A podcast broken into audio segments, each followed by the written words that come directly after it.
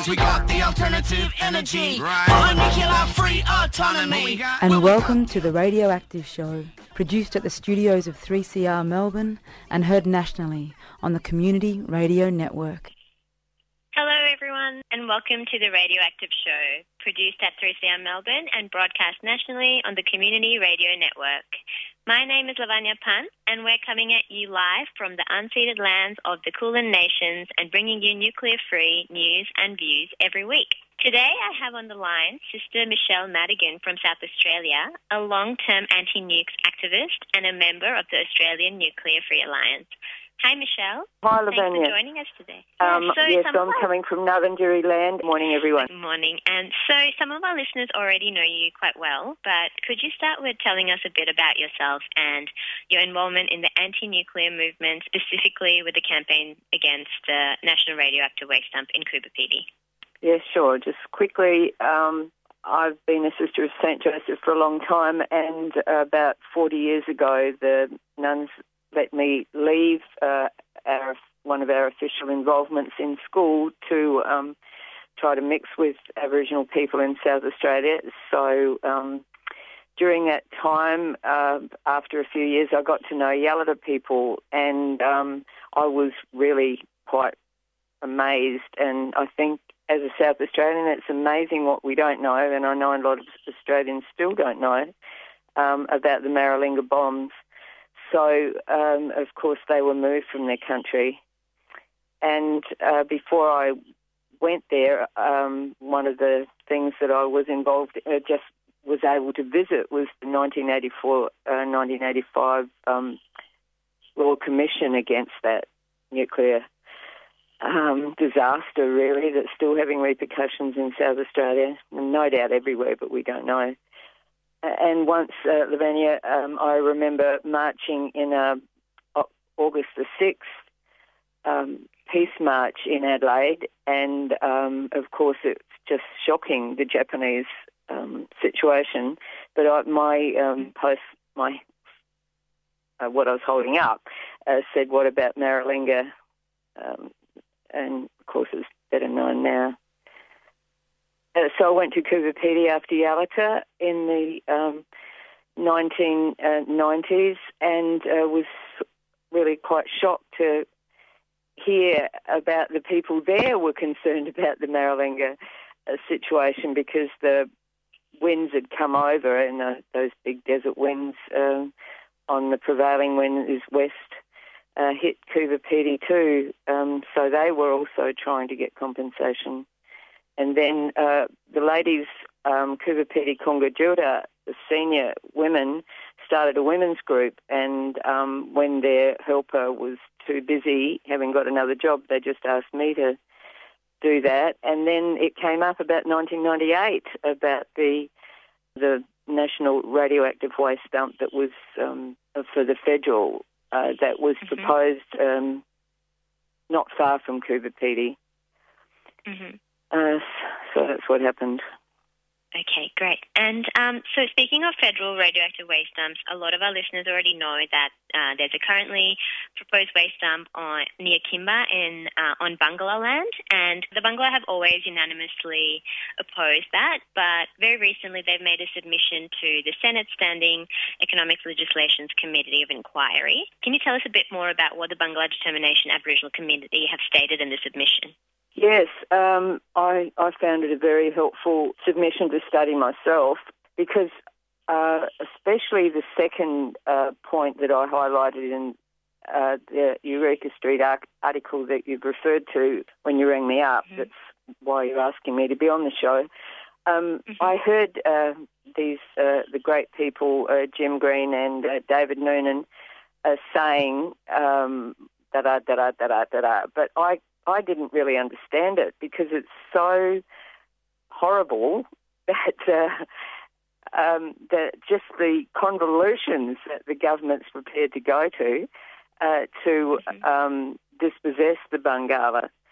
So I kept my article out so I'd make sure that I got it right. Um, apart from uh, what the farmers want as well uh, is not to have, this is the first point, the easy point, not to have any teleconferences. You know how difficult it is, teleconferences, and uh, especially for people that are used to face to face and are very um, very connected like that, like um, a lot of Aboriginal people are. They know that it would be just very detrimental to their work. Um, so that was a big point they made in the submission that wait till the coronavirus troubles are over and uh, then have the face to face meetings on country, they say. And as uh, Peter Woolford, one of the farmers, um, is making the big point, uh, uh, uh also Kimba, Whyalla, and Adelaide to have those public hearings. But the second thing uh, is uh, they just announced a terrible strategy. So the minister refused to make a formal declaration when he mm-hmm. chose Napandee, which is just a, a site on uh, Jeff Baldock of Farmers Land, and he made a policy decision. So that means that he's now presented it to Parliament, and Parliament are the ones uh, through this inquiry. Um, he's seeking to change the legislation so that Parliament will select Napandee and thereby stopping any judicial oversight of anything untoward in the long process to date. Right, okay. So this is from your recently published article in Eureka Street. Do you notice yeah. any similarities in the Coober Pedy campaign and in the current outcome? Is this unprecedented what the minister is trying to do, or well, um, are they doing this in response to previous campaigns and the way people have uh, opposed them? I'm sure. I'm sure what you're saying is quite true, Lavanya. That um, they've learnt a great deal about the previous campaigns. The Coober Pedy one had three different sites, really. It ended up being near Woomera. Uh, that was the plan. Uh, and then the next one in the Northern Territory, the Muckaty. Uh, so they learnt, A, that um, you have to make it very local, and they've done that. You know, they've just picked this tiny little area in um, around Kimba, uh, which is exactly halfway across Australia, um, on the to- on the very um, on the top of North uh, Yorke, sorry, on the top of Eyre Peninsula, and um, they had a very small uh, radius of people that could vote. So that was one thing the government learned. The other thing is that they've learned that you've got to pay. You have to promise not only the person whose land it's going to be, and Jeff Baldock's going to be paid handsomely, four times what the market price is for his area, but the but the whole region uh, which is very small, really. Um, just a, a Kimba, uh, you know, town area is going to get money as well. So that, that's an answer to your question. What have they learned? They've learned heaps, and that yeah. makes the that makes the, this present campaign uh, a, a lot harder, really. Although it shouldn't, because it doesn't make sense. Yeah. Absolutely. Okay, and so in your article, you also talked about a recent um, finding by a parliamentary joint committee on human rights, and their report was critical of uh, the treatment of Barngarla traditional owners. Um, in that report, on what grounds have they found this process to be a breach of human rights?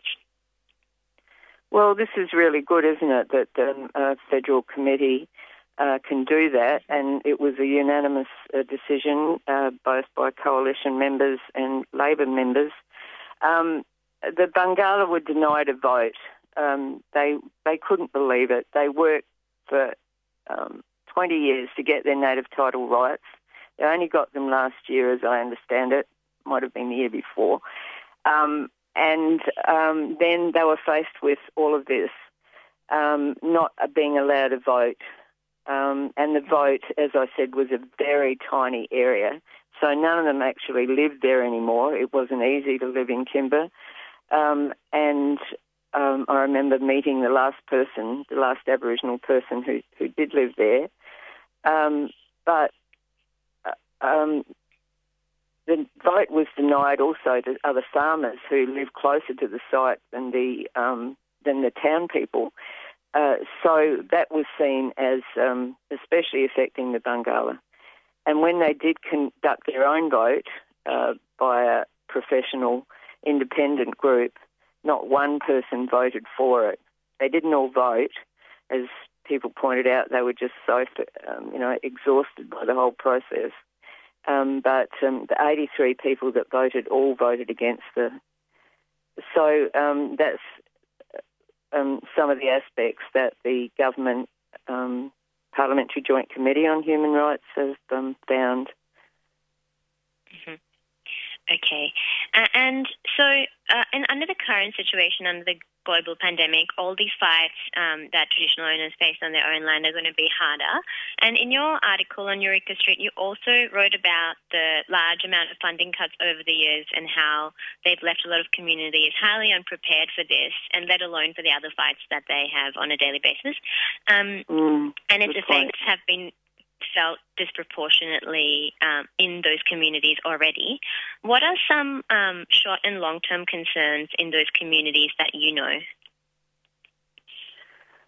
Yeah, um, it's such a long history, isn't it, of funding cuts. Um, Howard um, cut so many, and we all came from Coober Pedy, the ladies and me. Um, he, I've forgotten how much it was. It was a, about half a billion dollars or something and uh, Abbott cut an enormous amount, and then um, after that, um, there would be um, one I itemised more in the article about Nigel Scullion, the past, um, immediate past um, Indigenous so-called um, minister. They were just scandalous, you know, funding big, commun- uh, big concerns, organisations, um, football teams, uh, football league, everything. Anyway, so of course there hasn't been money um, for the housing, and um, the housing is is uh, very rundown. Imagine there aren't any other people in in Australia. We're pretty sure to say, don't you, that um, are living mm. over 20 people in a house. So it's had a huge impact. And as um, Pat Turner says, the CE of the National Aboriginal Community Controlled Health Organisation, NACCHO, if coronavirus gets into our communities, we're gone. Okay. There's nowhere to um, wash your hands. Uh, you know, keep you can't keep social distancing with uh, those situations. Yeah. Okay. Sister Michelle, that's all we have time for today, unfortunately, but thank you so much for coming on to our show.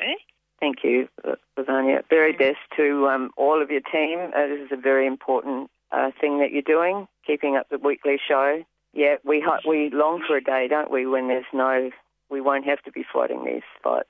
All yes, absolutely. Yeah, thank you. All the best and take care. Bye bye. You know that there are billions of stars in the universe, and that the stars have planets. In almost all instances, the dominant form of life on these planets is quite different from yours. For many of your centuries, we tried to establish communication with you, but there were grave difficulties. The Milky Way in the night skies. The stars open the show from a dark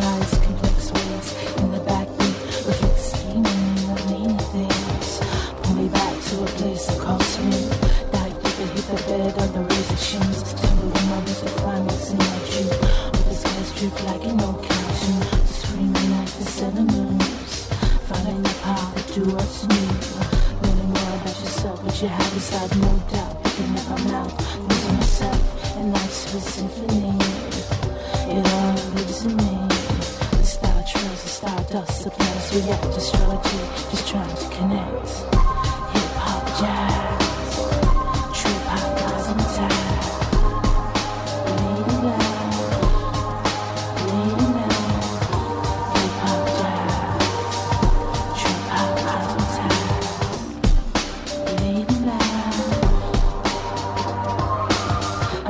Here with my long necks on the floor, ready to bear my soul like a shark's jaw. Jetty lights take the stage in the 90 One, two, three, eight degree.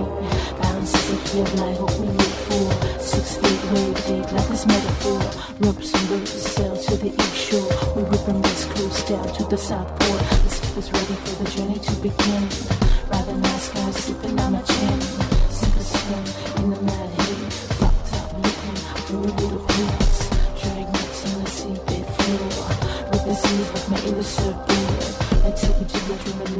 drift deep, choking and dragging in my deep in my sleep. Pop jazz,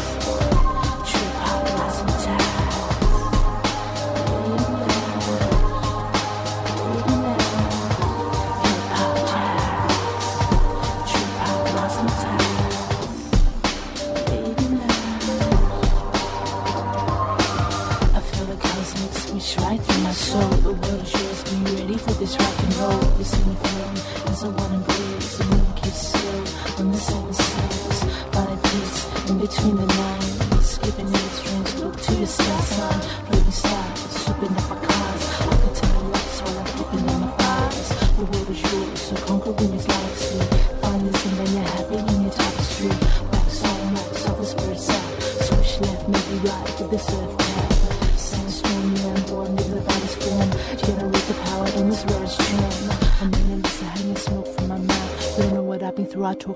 Talk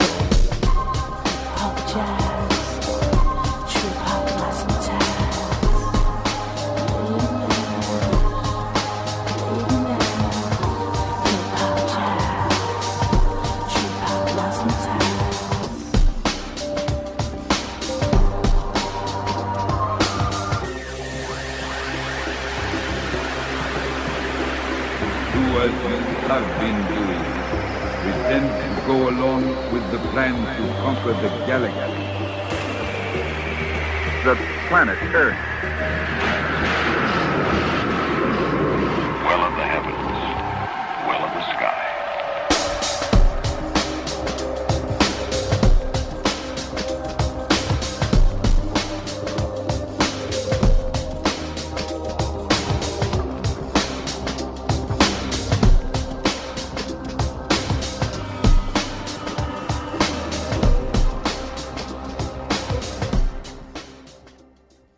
Just listening to Milky Way by Lady Lash from her album, also called Milky Way. You are listening to the Radioactive Show on 3CR Melbourne, broadcast nationally on the Community Radio Network.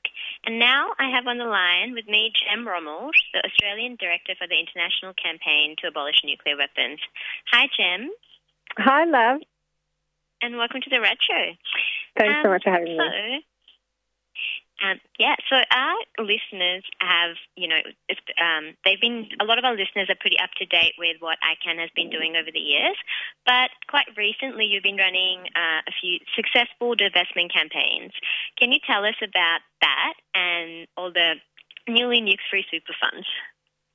Yeah, sure. So there have been divestment campaigns going on uh, throughout the ICAN network around the world for a couple of years now. And these have been spurred on by the creation of the Treaty on the Prohibition of Nuclear Weapons, which I'm sure many Radshow listeners will have heard about before. Um, part of this treaty is uh, a um, prohibition on assistance to produce uh, nuclear weapons in Article 1E, which um, includes the financing of nuclear weapons. So it means that in countries that join this treaty, um, depending on how they ratify, it could be that financial institutions in those countries would not be able to uh, lend money or to financially support companies that are involved in the production of nuclear weapons or their delivery systems. So um, in Australia, we've been we've started a, a divestment campaign um, combined with MAPW, which is the Medical Association for Prevention of War. Um, and this is this campaign's called Quit Nukes, and um, we're focusing on superannuation funds in Australia and uh, meeting with funds, talking to them about their investments in nuclear arms producers, um, letting them know about the treaty and the fact that it's only really a matter of time before Australia signs up to that treaty and encouraging them to exclude uh, nuclear weapons from their portfolios. Um, we've found that a lot of funds um, already do have exclusions on controversial weapons, but if you dig into the detail, that doesn't necessarily mean that they would be excluding investments in producers of nuclear weapons, which seems counterintuitive. Um, so hopefully, a lot of funds will be open to um, knuckling down on that detail and changing that, especially with, with the impending entry into force of the treaty, which we expect within the next within the next year. So, happily, there are now four funds in Australia, superannuation funds, that um, are on the Quit Nukes honour roll, which means that um, they have very clearly implemented policies and excluded any investments in nuclear arms producers.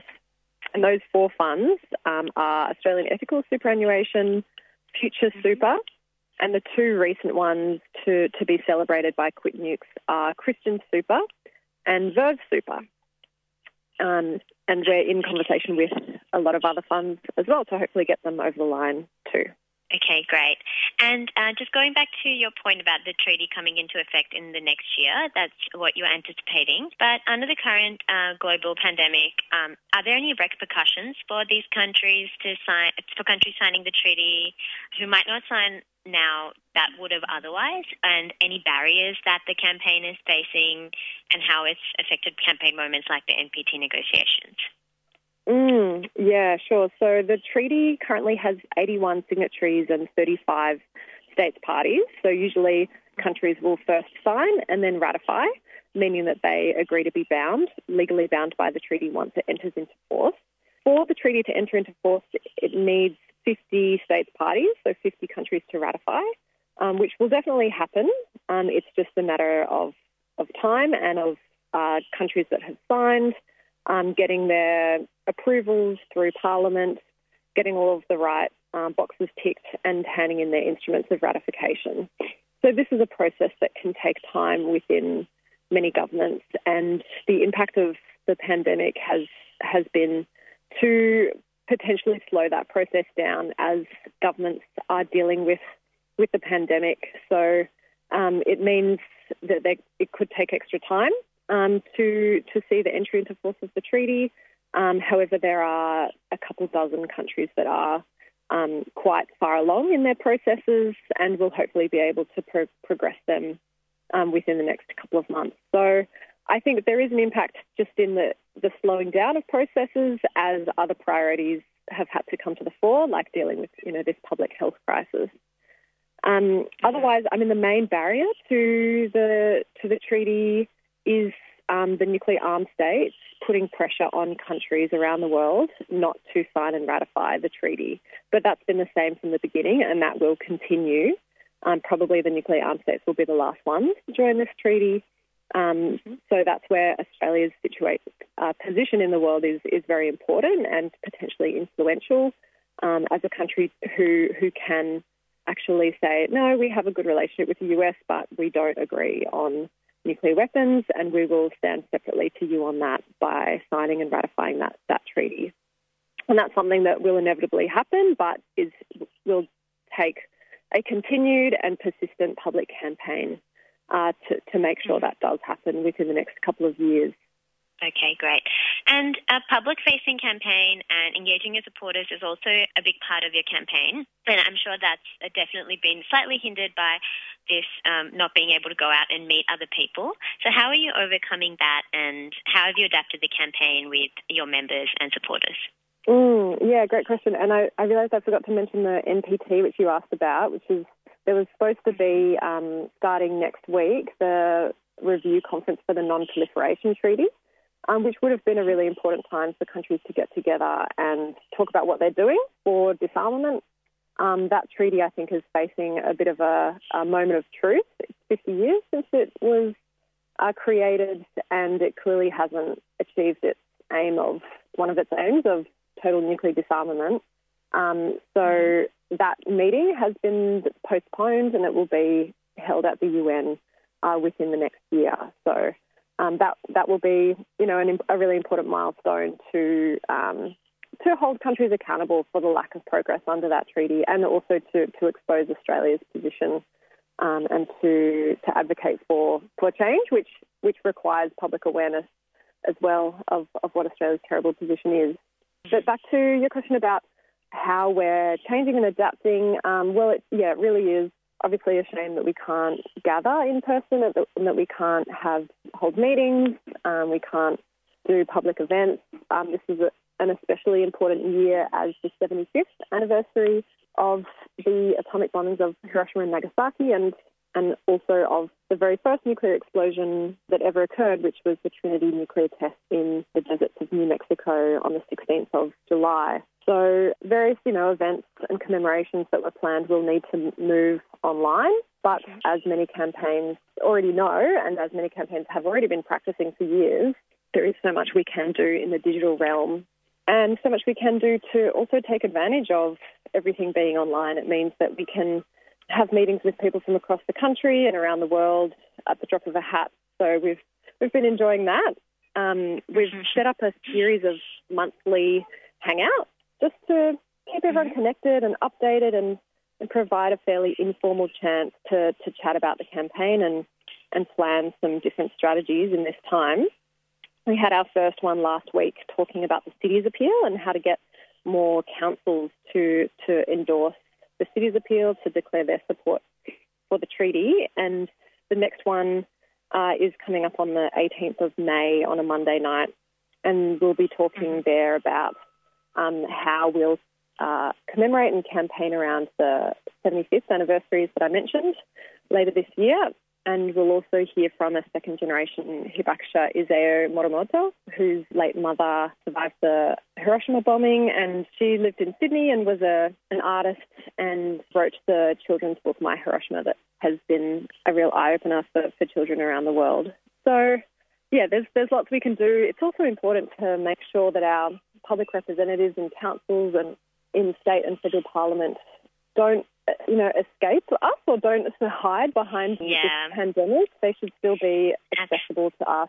Gem, So- thanks so much for the update, and I'll put the details on our website for the next ICAN meetup. And Great. yeah, folks, that's all we've got time for today. We were just hearing the latest campaign updates from Gem Romuld from ICAN. Thanks so much for tuning in to the Radioactive Show. Please get in touch with us on radioactiveshow.3cr at gmail.com or via our Facebook page and let us know what you think and what issues you would like for us to cover in the future. You can download our podcast at www.3cr.org.au slash radioactive. I'd like to thank our guest sister Michelle Madigan and Gem Romuld from ICAN once again. The Radioactive Show is produced in the two studios of 3CR Melbourne and broadcast nationally on the Community Radio Network. And a big shout out to the Friends of the Earth Melbourne for their continued support for this show. That's all for now. Stay safe, stay healthy, everyone, and keep tuning in for nuclear free news and views.